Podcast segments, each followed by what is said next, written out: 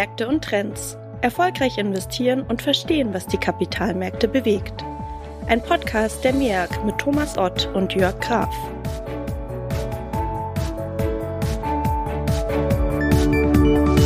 Herzlich willkommen zu Märkte und Trends im Oktober 2022. Mein Name ist Jörg Graf und ich glaube, wir haben erstmal ein paar Dinge in eigener Sache zu verkünden. Und zwar unser geschätzter Kollege Dr. Andreas Januszek wird die MEAG verlassen. Und ich möchte mich hier schon mal für eine schöne und bereichernde Zeit hier im Podcast bei Dr. Januszek bedanken. Mir hat es viel Spaß gemacht, vor allen Dingen mit ihm zusammen den Podcast aus der Taufe zu heben. Aber auch wie so oft gibt es natürlich ein weinendes und ein lachendes Auge und wir machen heute direkt einen fliegenden Wechsel zu unserem neuen Kollegen, meinem neuen Gesprächspartner Thomas Ott, der ab sofort mit mir zusammen jeden Monat weiterhin hoffentlich spannende Themen verständlich aufbereiten wird. Herr Ott, Sie managen selbst Multi-Asset-Fonds bei der MEAG und äh, sind damit quasi prädestiniert für einen Flug über die Asset-Klassen, aber Stellen Sie sich doch am besten einmal selbst vor. Ja, vielen Dank, Herr Graf, für die freundliche Vorstellung. Ich freue mich ebenso auf die Gespräche mit Ihnen und auf die spannenden Themen, die vor uns liegen. Ebenso freue ich mich darauf, unseren Zuhörern regelmäßig unsere Marktmeinungen zu präsentieren. Eine kurze Vorstellung zu mir. Ja, mein Name ist Thomas Ott und wie bereits angesprochen bin ich bei der MEAG als Investmentstratege und Portfolio Manager tätig. Das heißt, ich verantworte bei uns die langfristige Positionierung und die Konstruktion unserer Portfolien besonders in der aktuellen Marktphase einfach sehr spannende Aufgaben und ich freue mich äh, auf die Zusammenarbeit mit Ihnen, Herr Graf. Ja, spannende Themen, glaube ich, haben wir genug im Moment. Ähm, fangen wir vielleicht mal an mit äh, ja, sinkenden Erdgaspreisen, die zumindest zum Teil so ein bisschen runtergekommen sind. Gründe dafür sind, die westeuropäischen Erdgasspeicher sind äh, zu mehr als 92 Prozent gefüllt. Wir haben auch gesehen, dass die US-Erdgaspreise äh, fallen. Auch da füllen sich die Erdgasspeicher. Das äh, könnte natürlich auch, ich sag mal, äh, für, für Westeuropa einen positiven Einfluss haben, da wir ein größeres Angebot haben an Erdgas, was dann auch als Flüssiggas äh, exportiert werden kann. Ähm, die Wirtschaft in der Eurozone kühlt sich ein bisschen weiter ab. Die Inflation ist natürlich nach wie vor Thema. Die Erzeugerpreise sind im September auch relativ hoch geblieben, also auf dem höchsten Niveau seit 1949. Das bekommen, glaube ich, alle mit. Das sind die Themen, die, über die wir heute unter anderem sprechen möchten. Legen wir vielleicht mit der Inflation los. Was erwarten wir denn für die weitere Entwicklung, wenn man auf die Inflation schaut? Weil das natürlich jeden interessiert, wenn er ne, beim Einkaufen das spürt, beim Tanken spürt und vor allen Dingen auch beim Heizen. Nun zunächst einmal ist die Gaspreisentwicklung natürlich etwas Positives. Die Preise für Europa sind hier von ihren Höchstständen im August über 60 Prozent inzwischen gefallen und handeln erstmals seit Juni auch wieder unter 100 Euro. Das sollte mit leider etwas Zeitverzug auch den Druck dann von der Inflation nehmen und deutlich bei den Produzenten und Konsumenten ankommen. Diese Entwicklung wäre dementsprechend sehr positiv für uns. Langfristig ist dann eben auch mit einem Rückgang der Inflation zu rechnen. Gleichzeitig aber auch achten wir hier stark auf die sogenannte Kerninflation, also Aspekte der Inflation ohne Energie und ohne Lebensmittelpreise. Hier sehen wir aktuell noch keine wirkliche Entspannung, da wir sowohl steigende Löhne, aber auch steigende Kosten für den allgemeinen Lebensunterhalt einfach sehen. Diese sind aber genau die Komponenten, auf welche die Zentralbanken in ihrer Politik achten müssen. Hängt ja auch letzten Endes alles zusammen. Ne? Erstmal müssen, ich sag mal so, Gaspreise runtergehen, Inflation muss runtergehen, dann sind die Lohnforderungen nicht mehr so hoch, dann ist die Produktion wieder etwas billiger, dann können Produkte billiger werden. Also hängt ja auch alles letzten Endes zusammen. Ne? Ganz genau. Also soll heißen, die Inflation sollte sich zwar entspannen über die nächsten Monate, aber die Zentralbanken werden einfach weiterhin auf der Bremse stehen und die Zinsen hochhalten und die angebotene Geldmenge weiter verknappen, um einfach hier wieder in sicherere Fahrwasser reinkommen zu können. Das ist ein Stichwort mit den Notenbanken. Die, die EZB hat ja dieses Anleihekaufprogramm, APP-Programm, ähm, mit dem Gesamtwert von 3,3 Billionen Euro in den letzten Jahren gibt's hier Anzeichen für eine Normalisierung. Ähm, ich glaube, wir können sagen, wir nehmen heute hier am äh, mich selbst nochmal schauen, Mittwoch, 26. Oktober auf. Morgen ist EZB-Sitzung. Was ist da zu erwarten? Ja, wie bereits angesprochen, die Zinsen werden von den Zentralbanken weiter erhöht werden. Allerdings muss man auch sagen, dass viele dieser Zinsschritte von den Kapitalmärkten bereits vorweggenommen sind und spiegeln sich in den heutigen Preisen sowohl von den Zinsen, aber auch von den Aktienmärkten wieder. Mhm. So auch eben der erwartete Zinsschritt, den wir von der EZB im Oktober sehen, nämlich ein Dreiviertel Prozentpunkt nach oben. Also nochmal so ein großer dann, ne? Genau, nochmal ein großer. Leider allerdings gegeben der Situation ist dies einfach nötig.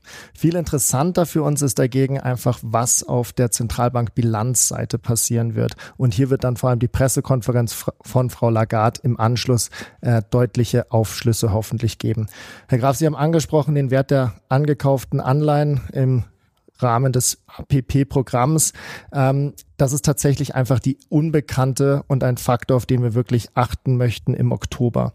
Andere Zentralbanken wie die Fed oder auch die Bank of England sind hier schon deutlich weiter und reduzieren viel stärker ihre Bilanz.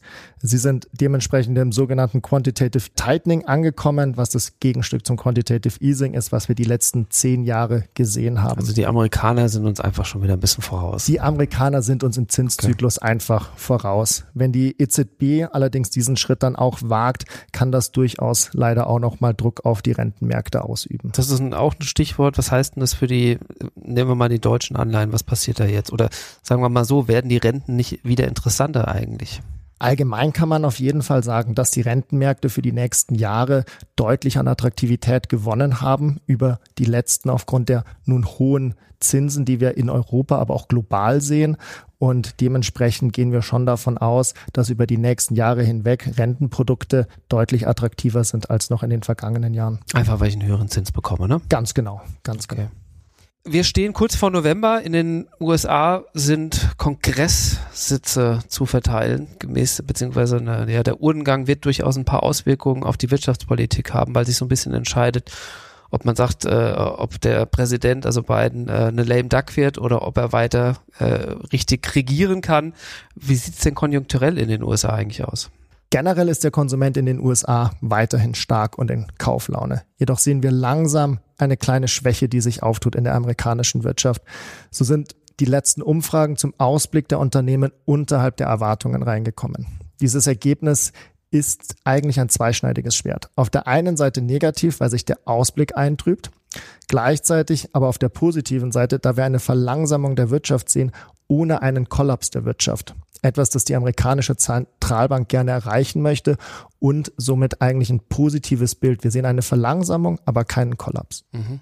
Also eigentlich ein ge gesteuerter, ich sag mal, etwas leichter Rückgang der Wirtschaft und äh, damit die Inflation auch runterzubringen. Genau, wir versuchen von den, von den hohen Inflationszahlen über eine Verlangsamung eigentlich wieder langsam auf niedriger Inflation runterzukommen. Okay. Ähm, die gleiche Frage wahrscheinlich nochmal für Europa. Wie sieht's da konjunkturell aus? Und natürlich, man muss es, glaube ich, auch mal einmal erwähnen, Großbritannien und die These von Shakespeare, viel Lärm um nichts. Ähm, ja, zunächst einmal viel Lärm um nichts trifft es sehr gut. Das hat uns dann doch viele schlaflose Nächte bereitet, was dort zuletzt einfach los war. In diesem Zusammenhang eine Gratulation an den Salatkopf in Großbritannien, der länger durchgehalten hat, als Liz Truss im Amt war. Nun, Spaß beiseite.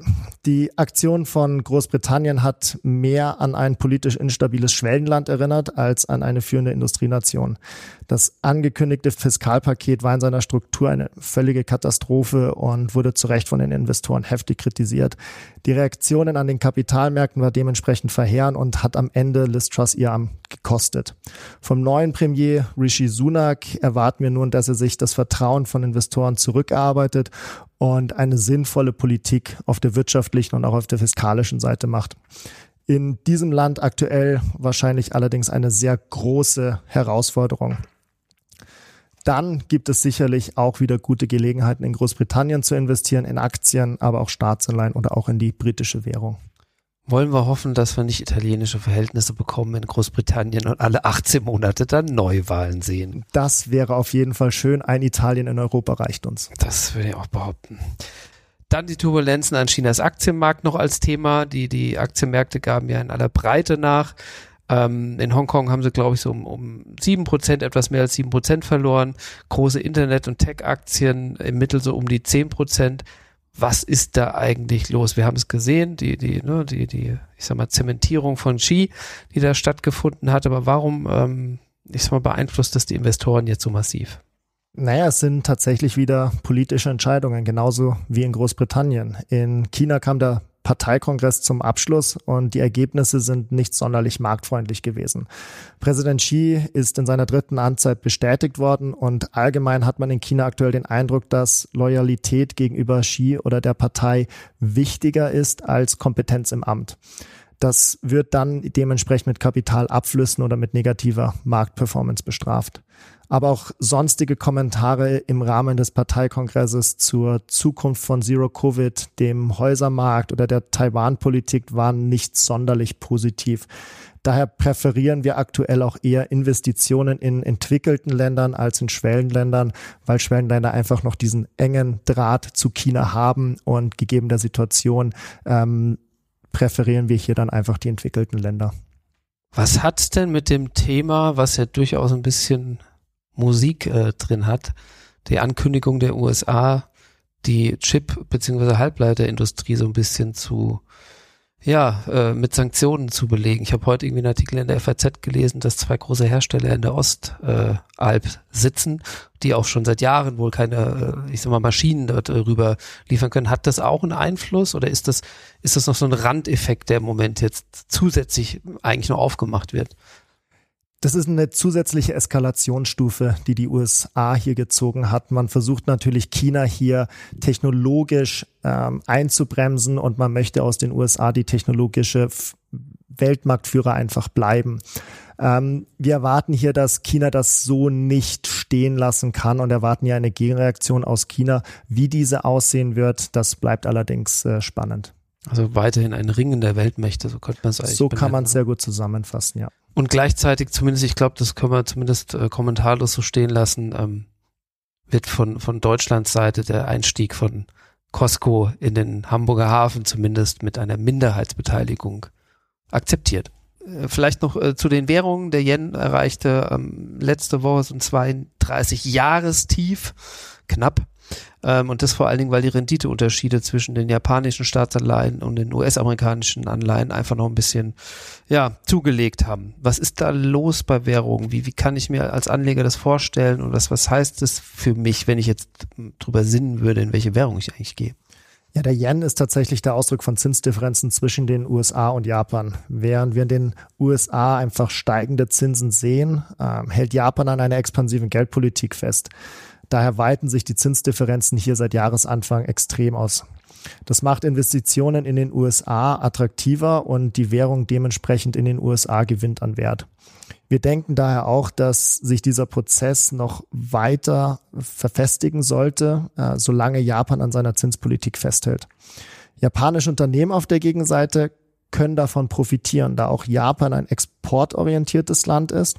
Und wenn die Währung an Wert verliert, werden für Ausländer die japanischen Produkte billiger und daher häufiger nachgefragt. Daher auch die verhältnismäßig gute Entwicklung im japanischen Aktienmarkt dieses Jahr, wenn man sie vergleicht mit den USA oder mit Europa.